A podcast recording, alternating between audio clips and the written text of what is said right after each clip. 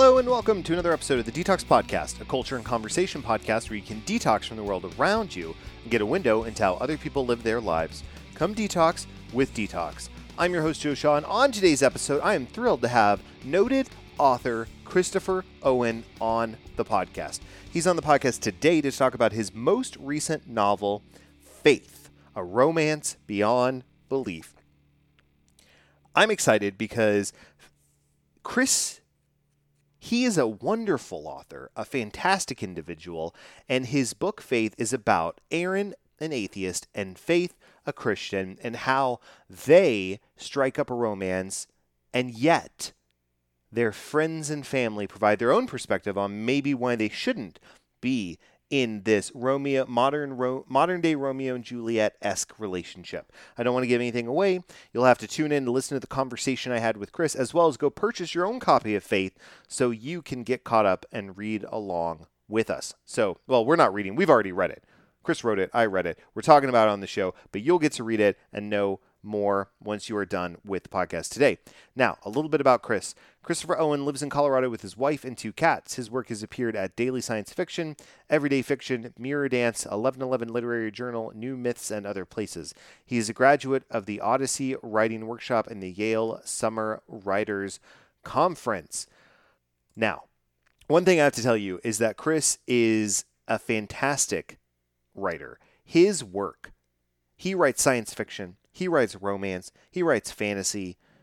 There's so many avenues that Chris writes that you're going to want to catch all of his work. Um, but before we get to the conversation with Chris, I do want to let you know that today's episode of the podcast is brought to you by Empire Toys. Nostalgia is something everyone loves, and Empire Toys in Keller, Texas is on nostalgia overload. With toys and action figures from the 70s, 80s, 90s, and today, Empire Toys is a one stop shop for a trip down memory lane and a chance to reclaim what was once yours but likely sold at a garage sale. Check out Empire Toys on Facebook, Instagram, or at theempiretoys.com. Now, without further ado, my conversation with Chris is coming right up after this.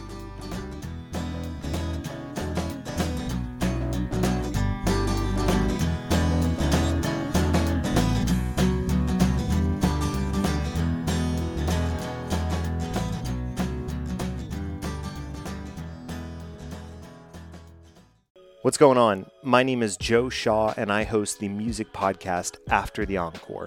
After the Encore is a long form, career retrospective podcast that takes you behind the music of some of your favorite artists. Musicians like John Oates of Hall & Oates, Chris Kirkpatrick of NSYNC, and Jaret Reddick of Bowling for Soup, and many others. Each season of the podcast is themed around a different topic, like the boy bands of the 90s, badass women in music, or even artists that were featured on the TV show The Voice.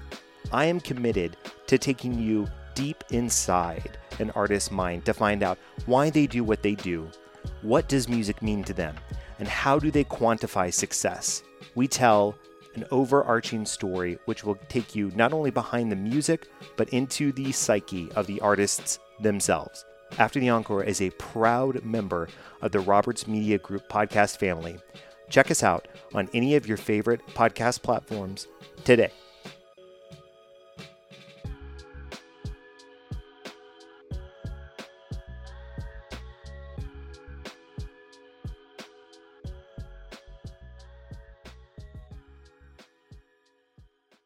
Welcome back to the Detox Podcast. With me at this time, he is a world renowned traveler, an incredible author, one of my dear, dear friends, and I'm lucky enough to call him family, Christopher B. Owen.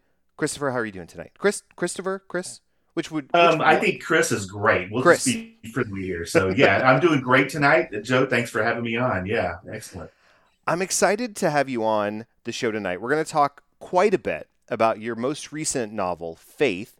Um, and there's so much goodness within this book. And you and I have talked quite a bit, sort of offline here and there, as I've been consuming the book. I've been comparing it to a lot of instances within my own life. So I'm excited to get into that. But before we dive into that, I do want to let you know. So, for those who aren't familiar, here at the Detox Podcast, we welcome uh, people to quote unquote detox from their life, the world around them, spend 45 minutes or an hour getting a window into how another person lives their life. And so, Chris, I want to ask you, what are you currently detoxing from? Okay. Um, well, I will have to say, I think I'm detoxing from summer, but that's hmm. not a bad thing. Right. I've just, um, when I, I used to live in Texas, and summers I kind of dreaded because they were hot and humid. But we moved to Colorado a few years ago, and now summers are wonderful and cool. And we just go into the mountains and we go camping and we have friends and family up and we go see people. So summers are busy. It's a good busy, but I am you know, getting it's getting to the end of summer and I'm right. kind of worn out. So I'm looking forward to fall now. So it, detoxing from summer, but it's a good thing. Yes. No, I think that's it's a healthy detox, right? It's a good it's a good opportunity to reflect and go, this has been great. This has been fun, and now I'm done, and I'm ready to take a little bit of time and breathe a little bit and recharge, yes. and then be ready to welcome folks again the next time it's right Absolutely. around the corner. No, I think that's I think that's great, and I don't think we take enough time often in our day to day to really um, take that time. I think COVID forced a lot of us to take Absolutely, that time. Yeah. Um, and so I know for me personally, it's given me the opportunity to recognize how fast I was moving on a day to day basis before the pandemic and recognize when I'm hitting that sort of wall, like you're talking about, of like, okay, this has been a lot of fun and I don't regret any of it. And also, I need a little bit of space. So, all of its goodness. You bet. All right, let's let's talk about faith. And no, I don't mean George Michael. No, we're not talking about Wham. We are talking about we're talking about your novel Faith. And what's what's so interesting to me is the fact that it's it's sort of like, and I think you've scripted this out or pointed it out before, but it's a little bit like a modern day Romeo and Juliet esque story. So, if you would, can you walk the listeners through the concept, not the concept of faith as a spiritual entity, but the concept of faith, the book, and sort of your early ideas of this particular story. Okay, absolutely. So, would you like a little summary of the book? Just yes. Like a blurb? Yeah, okay, start so, with that. And we'll, we'll start with that and then we'll move on. So, yeah. Faith is the story of Aaron. He's an aspiring filmmaker and a confirmed atheist. And he meets on a he's on a uh, music video shoot because he's you know working in the industry, mm-hmm. and he meets a girl named Faith, Faith Carlisle, and they fall, he falls head over heels for her. Just one problem: she's a Christian daughter of a wealthy televangelist, and so complications ensue, as right. the blurb says. So, so that's kind of the story, and they, you know, won't give these spoilers away, but you know, they they form a relationship, and the, the main bulk of the beginning of the book is the problems they encounter from their well-meaning but biased family and friends mm-hmm. who don't really get both sides of the picture. Right. So that is kind of the summary of the book. Um, and if you want me to go back to the beginnings of where this novel came from, um, we almost have to go back over 20 years ago. Um, my ideas gestate a long time. so um, the I guess the two elements that formed the beginnings of faith. Um, in 2000, I was on a Europe trip, uh, the British Isles, and it was a three week tour of all the you know England, Scotland, Wales, etc. Right. And uh, the tour guide was this uh, beautiful Australian woman named Faith. And at the time, I was an aspiring writer then and I kept a little moleskin notebook in my back pocket. And when I got an idea or something was interesting, I would just write it down there. So I wrote the name Faith as a possible character. So that just sat there for a long time. And the second element was a year or two later. I was at like a coffee shop, a Starbucks or something, and just having a cup of coffee. I might even have my laptop writing. I don't know. But I remember this vividly. There were two young women having a conversation. They were close enough I could kind of hear it. Mm-hmm. And uh, one said to the other, I just met a cute boy, but I can't date him because I'm a Christian and he's an atheist. Ah. And so that is the genesis in that, you know, it sounded like a great idea for a book. Yeah. And uh, as a writer, we're always looking for conflict and because that's what drives a story along. And so that sounded like a great situation for conflict. So I just wrote that in my notebook. And that was, you know, like I said, almost 20 years ago. and I didn't actually start writing it till 2010, and I finished in 2020. So it took me 10 years to write.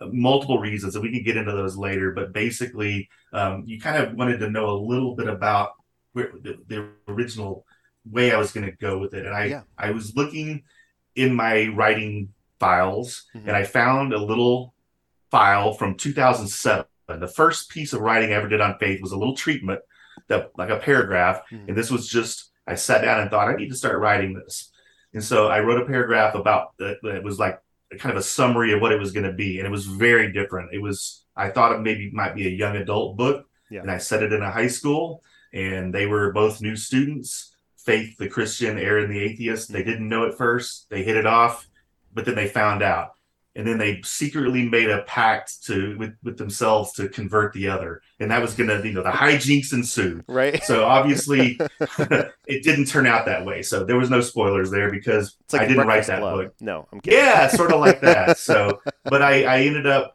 um, when I started writing in earnest in 2010, like it was about the time I retired, so I could write full time. Sure.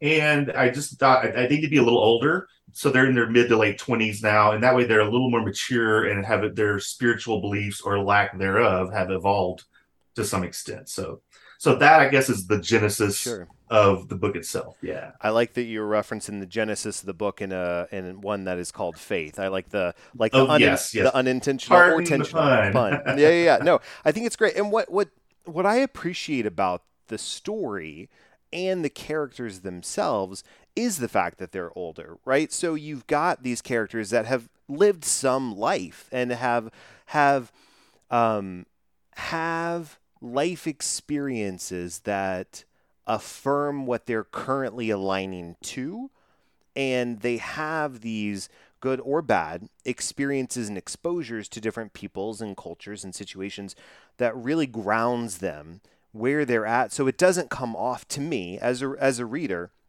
it didn't come off as Aaron the atheist was just always like, I disbelieve literally everything, ergo I am right. Like a little bit arrogant, I would say in that way. It doesn't quite come off right. that way. It comes off as earned, right? He's earned this perspective because of the life he's gone through and the beliefs he has and his understanding of religion as a concept or a construct, rather, I should say. Yes. In, in that way. And then faith as well, in a similar way, has gone through her own journey, and also no spoilers, but she's gone through her own journey and perspective to arrive at this belief juncture for her, which sets her up to to be um, a really good, I would say, verbal uh, foil.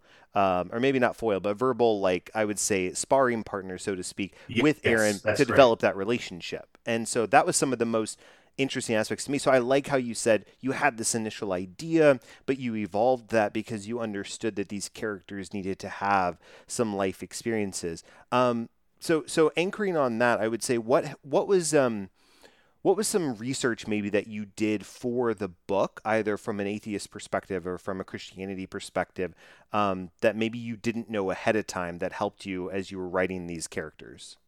Okay, very interesting question. So I, I did do a lot of research. Um, so for I read a lot of books. Obviously, um, I read the Bible. Um, I have a Christian background. I'm not very religious now. I think of myself as sort of spiritual, but I had never even going to church all the time when I was a kid. We were never like expected to actually read the Bible. I mean, they probably went over stuff in Sunday school, sure. but yeah, I never sat down. So I I spent a year. I did one of those read the Bible in a year thing where it's like it, it, on the internet you can find these websites and it right. walks you through it. Yep. And I did that and it was quite eye opening, I must say. Um, a lot of things in there I didn't expect. So, sure. Yeah, yeah. um, but that was that helped a lot um, with um, developing these characters, both Faith, the Christian, and Aaron, the atheist. And I don't think I'm giving too much of a spoiler if I yep. say Aaron, because this is on the very first page of the book. Aaron had a Christian background. He was yep. raised in by his grandmother's a Christian, and then rejected it. And I think that made him more rounded and interesting than if yeah. he had just been an atheist his whole life. But so like he knew some about the Bible because he had read it. So that helped. And then I read some books on atheism, like uh, let's see, um, The God Delusion by Richard Dawkins is a really famous one, and that was very interesting. A few others. And then I just, you know, kind of researched um, online that I could I found a lot of websites uh, that were had people that were atheist and Christian in a relationship, you know, one one of each. Sure. And so I thought this book might appeal to people like that because um, I also looked to see is there a novel about a Christian yeah. dating an atheist. I could not find one, so I thought, oh, an original idea. Right. But uh, anyway, so those were some of my research, um, and then you know, as a writer, you you take elements of your own life. You know, these people, you know, the character of Aaron is not me. He he's yeah. in many ways very different, but there's a lot of things he did. He's an aspiring filmmaker. I spent a few years in the indie film industry. Sure. So that informed a lot of his filmmaking skills and yeah. knowledge. So things like that just help. You kind of, you know, like I remember hearing an interview with uh, the filmmaker um, Robert Rodriguez, and he said, use what you have. Yeah. You know, if you're trying to shoot an indie film on no budget, well, what do you have? Well, write that in your script. So, like, what do I have knowledge of? So I write that in my book. I like so, it. That's very cool. Yeah, that's very cool. When you were, I would say, um, yeah, first thing I thought of when you said you were reading, you were going, you saw the like 365 days Bible passages. You're searching that, and you're searching atheist books. I think your algorithm was very confused. Like, what are you doing? What are you? Yes, we're trying to design programs and and, and ads for you. We're not sure what to do. Anyways, um, right, right. That that tricked him a little bit. I right, think. Right. Um, as you're going through a novel like Faith, and you're thinking of this was this was something I, I would say, and I want I want to think about how I want to word this so we so I make sure that there's zero spoilers. But I would say when when I as a reader am approaching a book like Faith, and I'm seeing the obvious comparisons to stories like a Romeo and Juliet as an example, I'm I'm going in because of sort of my own preconceived notions. I'm going in not expecting necessarily good things. I'm kind of like always a little bit tense, like, ooh, I'm worried about the characters. I'm worried about yeah. what's going to happen next. So I would say when you're approaching this work and you're writing and you're sort of allowing the story to unfold in front of you, is that something that you had on the forefront of your mind of like, I think this has sort of a predetermined ending? Or was it more of, I'm not quite sure where the story is going to unfold and I'm interested, I as a writer I'm interested to see where it's going to go? Great question. And um, the answer sort of explains a little why I took 10 years to write the book, uh, one of the reasons. But uh, so um, there's a couple of ways to approach writing a novel or even a short story. You get an idea, maybe it's just the beginning of the idea. Oh, I've got an idea for an atheist and a Christian to date. But where does that story go? Mm-hmm. And then you got to kind of you can start writing and see where it goes and figure it out, or you can just sit down and plan and then write an outline and see if that works long before you ever write 200 pages of prose yeah. or more. So there's different angles. Um, I started writing faith the way of just I started writing and I saw where it went. And I wrote about what I would consider half of the book. Um, it's not the half that made it in, but it was what I wrote in 2010. And then I got stuck. Two reasons I got stuck. One, it wasn't going the direction that I wanted it to go or I thought it needed to go. Yeah. And two, I really, my skills as a writer weren't good enough yet. I needed more education. I needed more time to write. So I put the book aside um, and I got, you know, I, went, I attended some writing workshops and I wrote short stories. I developed myself as a writer and then I would vi- revisit faith from time to time. But ultimately, and uh, the ending that I thought it should have. I'm not going to give any spoilers, but I, I, thought it should have one type of ending, and the characters didn't want it to go there. Mm-hmm. So finally, in 2019, I, I, guess 2018, we were getting ready to move to Colorado. We were still in Texas. I started writing, working on Faith again from the ground up, starting over from the beginning. I mean, I kept some stuff, but I rewrote a lot but I, I started letting the characters tell me where it wanted to go. And they told me they wanted a completely different ending, what I envisioned it should have. And once I, you know, we moved to Colorado, I kept writing. And it, once I decided to let them go where they wanted to go, it just almost wrote itself. So that is, that's, and that's one way of many that a writer can work. I've, I've worked on other books where I had a complete outline, you know, had everything planned in advance. But sometimes that spontaneity is great And there were several scenes in Faith that literally, as I was writing it, something like the sentence just changed on as I was typing wow. to something else, and I'm like, okay, that needed to be there. Yeah. That was much better than what I thought it would be. so, but it just those are those you know little bits of what's the word serendipity. Yeah, yeah, yeah. So I like it. I like it. yeah. Um, you know, as we're in, we as we're recording this, so people could be listening to this as this is just released on Tuesday, August 30th, or they could be listening to it in 2022, or they could be listening to it in 2042. Who knows? So anybody could be listening to this at any given point in time. But as it stands right now, I mean, we are in a very tumultuous time within this country where you have people sort of on those two different um, belief spectrums, um, not able to forget about a romantic relationship, not even able to have a civil conversation over a cup of coffee uh, in Right. the day. And so I wonder, and I was reflecting on this after I had read it, and I was rereading certain portions of it uh, in preparation for this, and I was wondering, you know, in this current climate, can we ever truly have sort of an Aaron and Faith uh, existence on a, on a macro level? I wonder, and I, it's it's more like I don't know that we're going to solve it, but I'm interested what your perspective is, kind of placing this book in the current day to day interactions that you see around you. Yeah. So I do. I think you know on a macro level, it's very difficult. Right. On an individual level, I think two people that are open minded can have different belief systems, whether it's two different faiths, you know, Christianity and something else, or you know, or or atheism and religion. But yeah, when you get to the bigger spectrum, it's very difficult because it's not just religion; it's politics. Yeah. And it's you know ways people believe that their kids should be raised Yeah. and different concepts of what's right and wrong in the world. Yeah. So yeah, we're in a very tumultuous time, and I mean, of course, if you go 20 years ago, people might say that about their time, but but having lived through 54 years of this, I it feels like it's more tumultuous and difficult now than ever. Yeah. in a lot of ways. So It does. yeah, I it, it's a weird time to put this book out. You know, in my sort of naivety, was I saying that right? yeah. yeah. um, in, then uh, I thought, well, this is a book that maybe will appeal to both Christians and atheists. But I think in some ways um, it might not because maybe a Christian might say, well, this is a book about an atheist. I want to read that. And the Right. atheist might say, well, this is this book is positive towards Christians. I try to be open minded and positive as a writer to both. Yeah. Now, my main point of view character is Aaron, the atheist, although we do kind of get into Faith's head some too. But so it's more from the point of view of an atheist, and I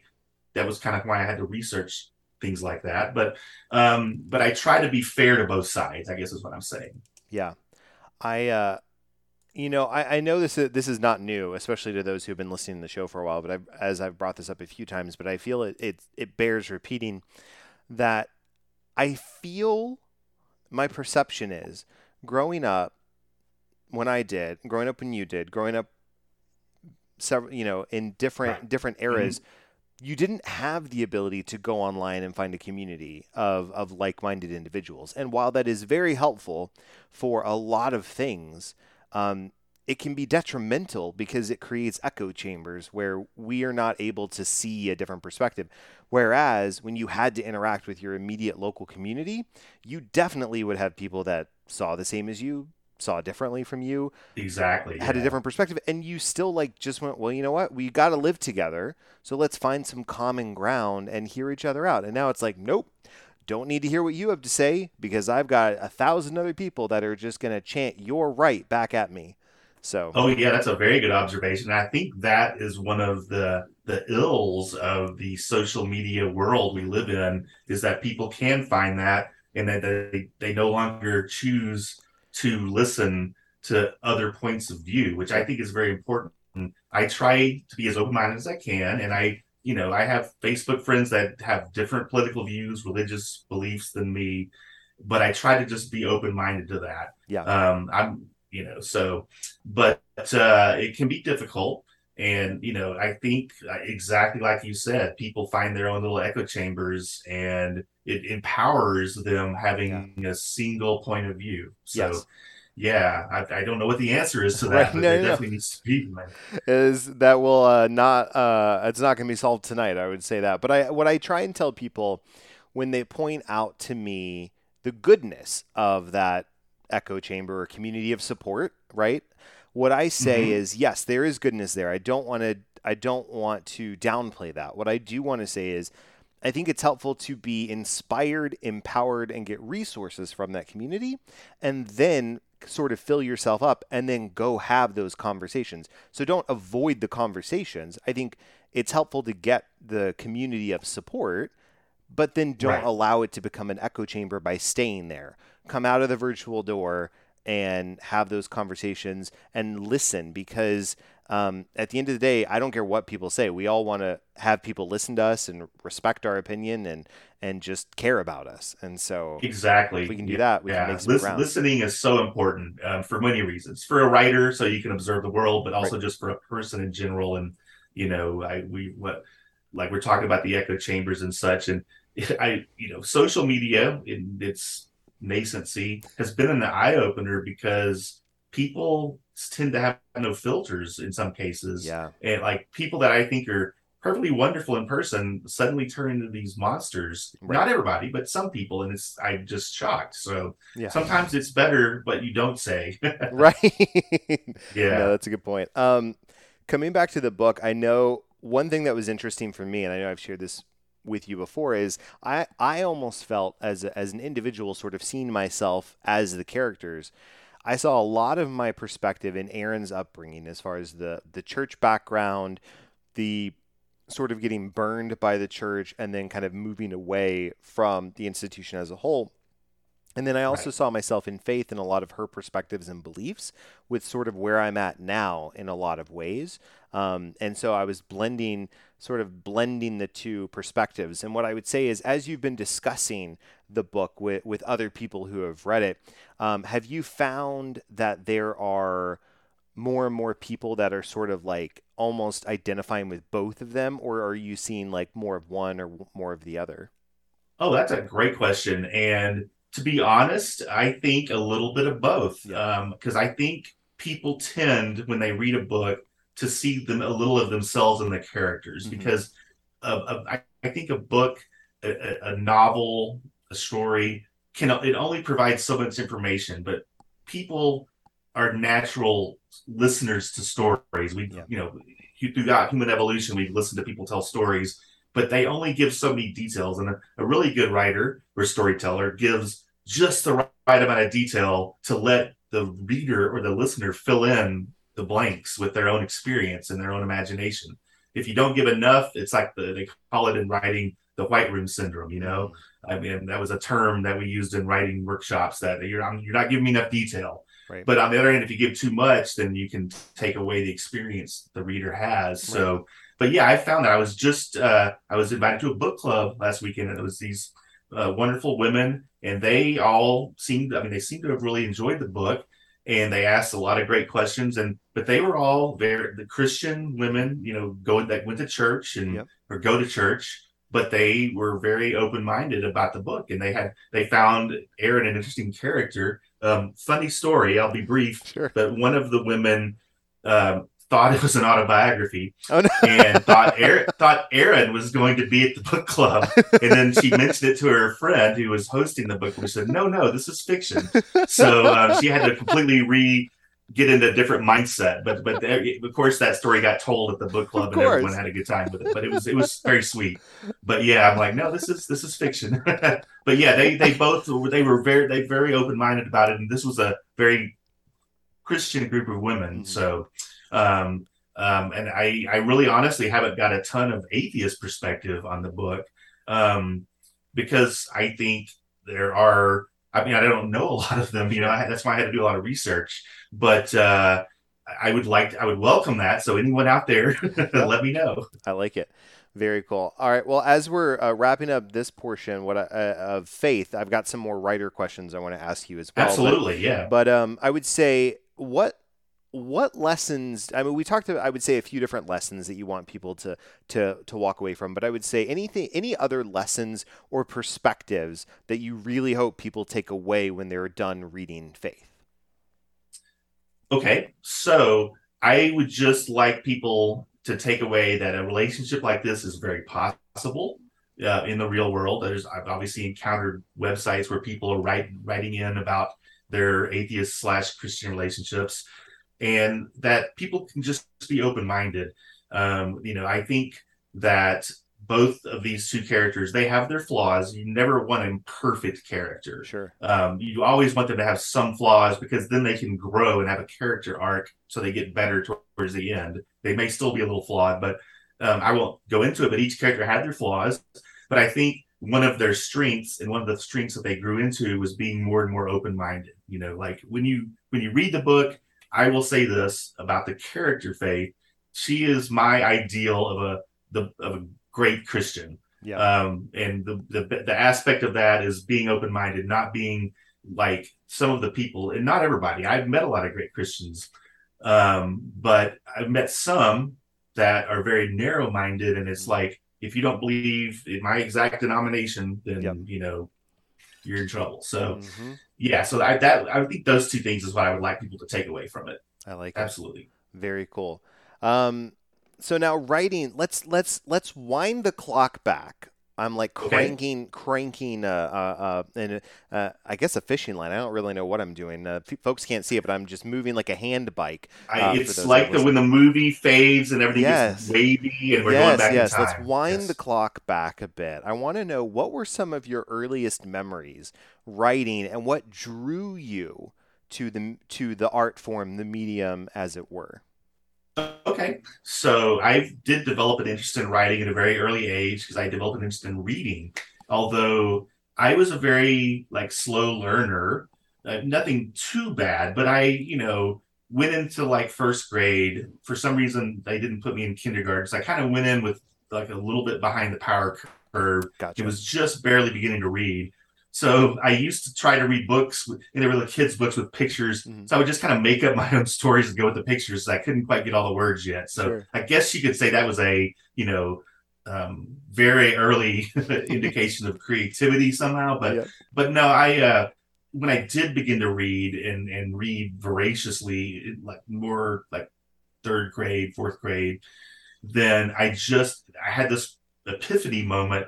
Somebody made these stories up. Mm that is so cool. Yeah. I want to do that. So I started even in like like you know fifth, sixth grade, I just had these spiral notebooks and I would write stories in my little bad cursive script. And uh, I think so that was kind of my beginnings. I didn't they were little like science fiction stories. I think one of them the moon was gonna crash into the earth and things like that. Of course. another one they discovered dinosaurs in Antarctica. So the yes. Savage Land, yes. exactly. So so yes, um, those were the beginnings, and then um, my kind of exposure to an actual like, wow, maybe I can actually do this was in high school. There was a one semester creative writing class.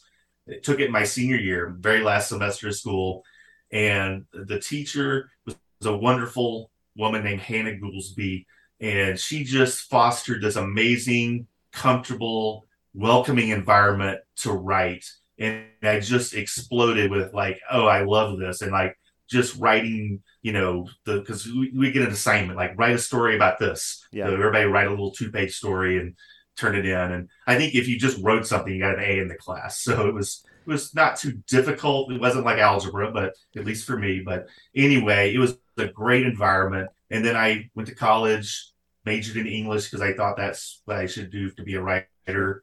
And then I graduated. Well, actually, I, I, I, was in my senior year and I got engaged and realized I need to probably make a living after college. So I got a job as an air traffic controller, and I did that for 20 years. And I didn't get much writing done then, a little bit here and there. But then I retired, and I thought if I'm ever going to do this, I better do it. So I'm getting a little ahead of myself now. But but so you kind of got the background of the uh, beginnings of, of, as a little boy wanting to you know write stories. So i like it, it. i like it. No it's it's very cool because i think um, we've all i would say everybody that Well, I feel, I I uh, I am of the opinion that everybody has a creative streak. I think it just manifests in different Oh, ways, yeah. right? Like you're a writer. We're recording on a podcast, which is an audio medium, which I love. But some people are creative with numbers, right? And they're engineers, and some people are creative with how they put cars together as mechanics, et cetera, et cetera. Um, I uh, I I don't know that I've said this before on the show, and if I have, then uh, people get to hear it again. But uh, when I was very young, I was obsessed with creating my own comic books, my own graphic novels, and so I created a series called Movie Man and Bookworm. It looks suspiciously like Batman and Robin. Would have gotten slapped with some cease and desists were it Yes, uh, yes. were I older. Um, no, but uh, but Movie Man uh, was comprised of VHS, uh, blockbuster VHS um, containers. Um, and his, his like bat ears were like two VHS boxes. Um, it was Yes. incredible. And then Bookworm just had a big B where the R goes like for Robin. And then he had like instead of the like little uh, dots all the way down the front of his uh, shirt, he had a little worm that like snaked around all the way down. Oh yeah. So, like I said, um, very much would have gotten slapped with a cease and desist from DC. Um, but that was my, but that was my my thought was like, this is what I want to do. And then I got to a point where I'm like, you know what? I don't think drawings for me, but I like the idea of storytelling, and so I pursued that in my own way. So I love the different ways in which you've um, written uh, a lot of different perspectives. So you've got quite a few different. Um, novels as well as short story collections. So you mentioned writing short stories as well. Yes. So walk us through. There's quite a few, so I'll try and be brief. But you also have Eurospree is a novel that's out. Um, Yes. You've got uh, Drinking Tales, which uh, short story collections. You've got Drinking Tales, New York Stories, Tales of Farron. Um, Yes. and then there's some other works as well: Miller's Tale, Lingering of Autumn, um, Yeah. Warrior Thief, Green Devil, Rise of the Wolf Uh-huh. Moon and then as well so there's a lot uh, tribeca trifecta as well which is included in the new york stories and then you've got another novel coming out behavior so Yes. I, I, I yada yada through a lot of that not to diminish any of it but to, No. to no, no. to impress upon the listeners how vast and extensive your collection is and that they need to go catch up. Um, out of everything that I listed, maybe if someone has finished Faith, they loved it, they're looking for their next Christopher B. Owen work to dive into, what are some recommendations you have for the Okay. listeners? Great. So, um, my writing is kind of all over the place, um, probably to my own detriment. But it's like I get bored in the same genre. Um, it was, a lot of those those books you mentioned are, are science fiction or fantasy because that's how I got my start. Just like the little kid writing the stories I told you about, I, I kind of pursued trying to be a science fiction writer, and I, you know, before I got into the you know indie publishing, self publishing my novels, I published um, about 40 short stories in like magazines or websites traditionally where I sent it off, an editor read it, and they either rejected it or bought it and paid me a little money for it. Sure. So anyway, um, but so, so those um, some of the longer short stories are novella length, so it's like not quite a novel, but it's longer than the short story. So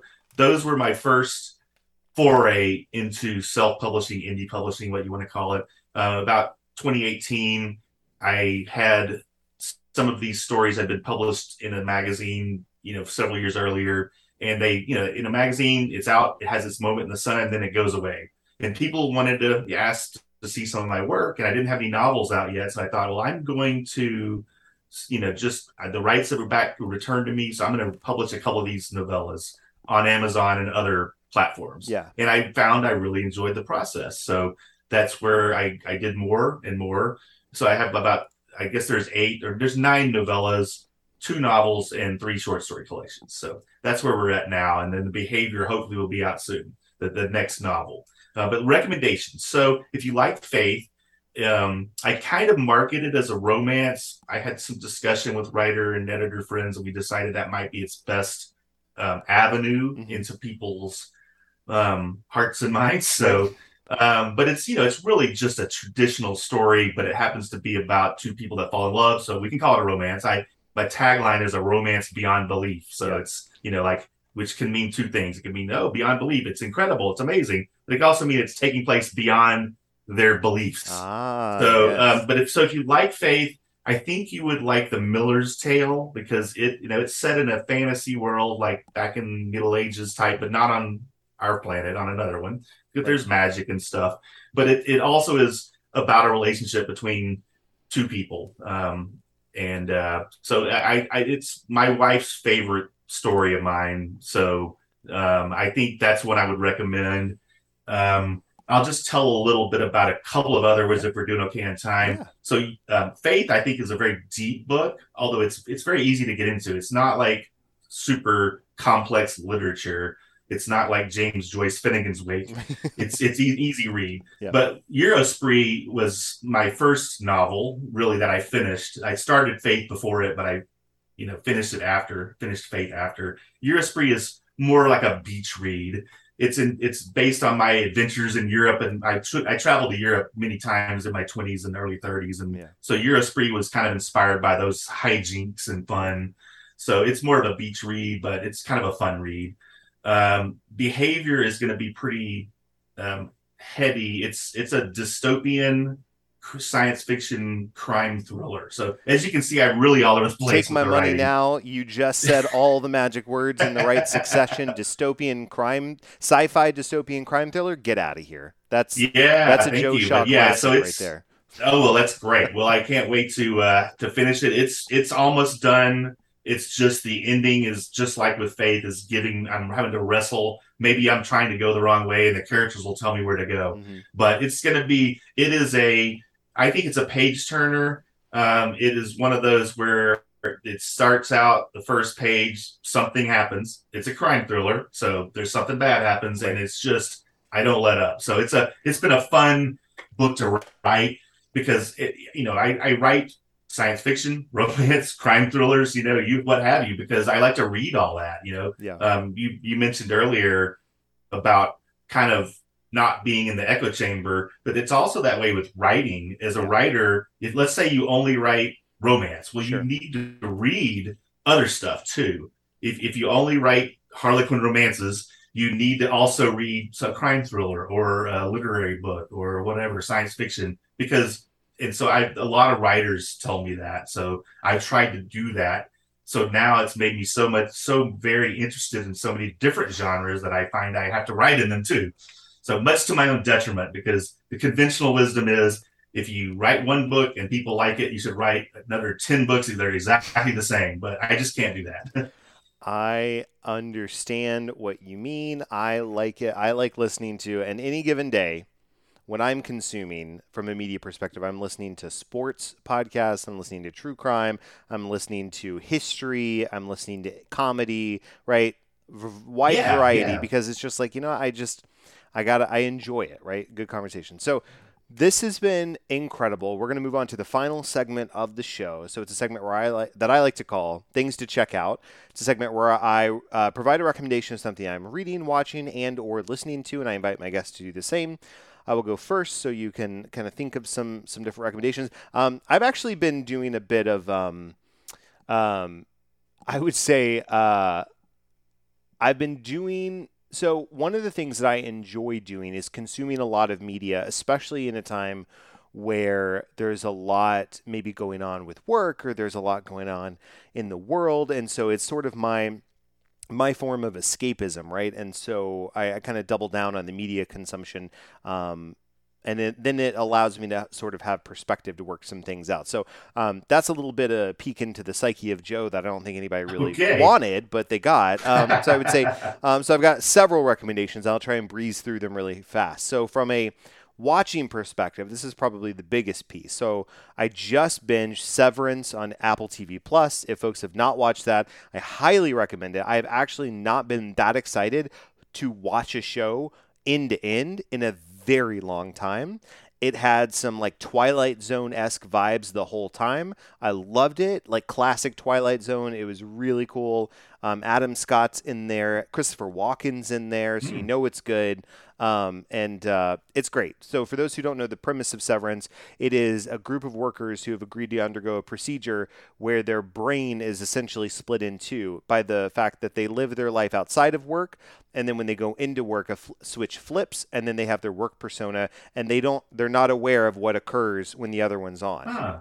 So, and then that's it. Like that's the hook, and then you just see the season unfold. So It's not a limited series. Somebody told me they went in thinking it was a limited series and being frustrated that there wasn't a lot of like there wasn't a resolution that you would get in a limited series because there's a season Right. two.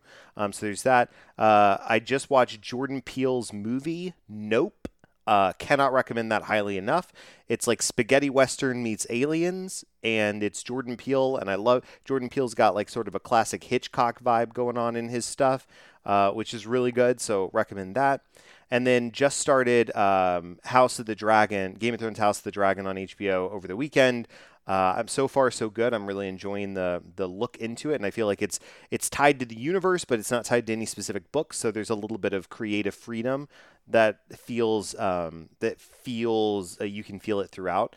Um, so that's from a watching perspective. Reading, besides all of the wonderful Christopher B. Owen books uh, that we mentioned, uh, beyond that, the thing I would recommend folks check out if they haven't already is the Hunger Games trilogy. I'm rereading the last book in the trilogy, Mockingjay, right now.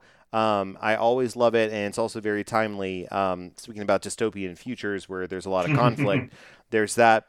Um, and then the what I'm listening to, uh, James Bay is one of my favorite musicians, and he just released an album called Leap. Um, so I highly recommend that. He's um, he's a British rocker, but it's a little bit more soft rock. Um, so I would definitely say go check that out. So that's everything that I'm uh, reading, watching, and/or listening to. So Chris, what are some recommendations you have for the listeners? Okay. Well, um, so reading wise, um, I've just finished, um, and this is very different from the books we've been talking about, but I've been reading uh, one of Anthony Bourdain's books, so Oh. the, the Chef, and it's uh, actually his first book um, called um, Kitchen Confidential, and it's was what made him a celebrity. But he was just a working chef when it came out, and he wrote sort of an it's not really an expose, but just like a here's what it's like to really work in the restaurant business. And Anthony Bourdain is kind of one of my heroes. I mean, sadly, he left this world way too soon. Right. But he was like three of my favorite things: travel, cooking, and writing. Yeah. And he's a hell of a writer. He's an awesome cook, as you can know. Yeah. But he and he traveled for his show. Yeah. So that's just all those things come together. And I, I've always loved his TV show. So I thought I need to read something he wrote. And so that book was amazing. I love to cook. People sometimes say, "Oh, you should open a restaurant," and I'm always like, "That's too much work." And now after reading this book, I know it is. so I, I don't, I don't, I just want to have fun with it. I don't Right. want to be a responsibility.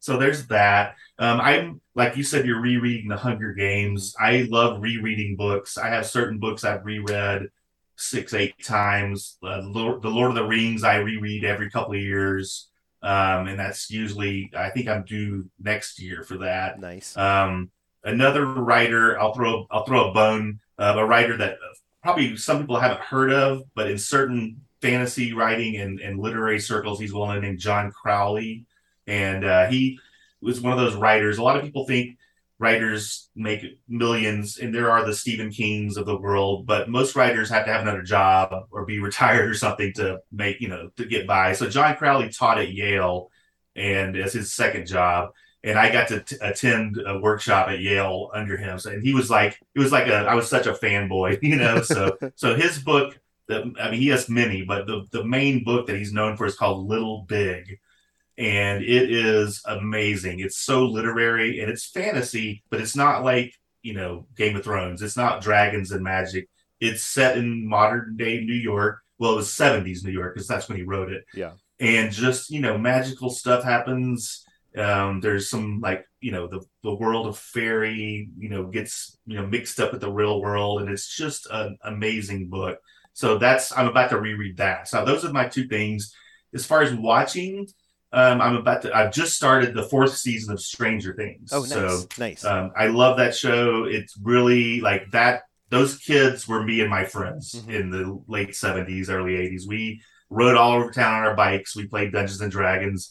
We just didn't have monsters I was, chasing I was about to say you slayed some monsters. you We know, did moved in our own life. minds, Right. but yeah. So, but it's like they really capture the the zeitgeist of the feel of that era. So I love that show. So I'm really excited to get into the fourth season I so and, and that's yeah i'm glad so and uh i'm looking forward to the is house of the dragon the, the yeah, new yeah, yeah, Game House of of the Thrones Dragon. show. Correct. Yep. so i'll be look i'll be watching that soon because i was a big fan so yeah i've actually met george r. R. martin a few times Um, he taught at one of the workshops I attended, but I did not get his class, but I got to see him occasionally. So that That's was cool. kind of cool. To, and this was before Game of Thrones came out. So, Sure. you know, he hadn't quite got the mega celebrity status, but So what you're Anyway, so saying is kind of- you knew you knew him when, right? I knew him when. Right, yeah. Absolutely.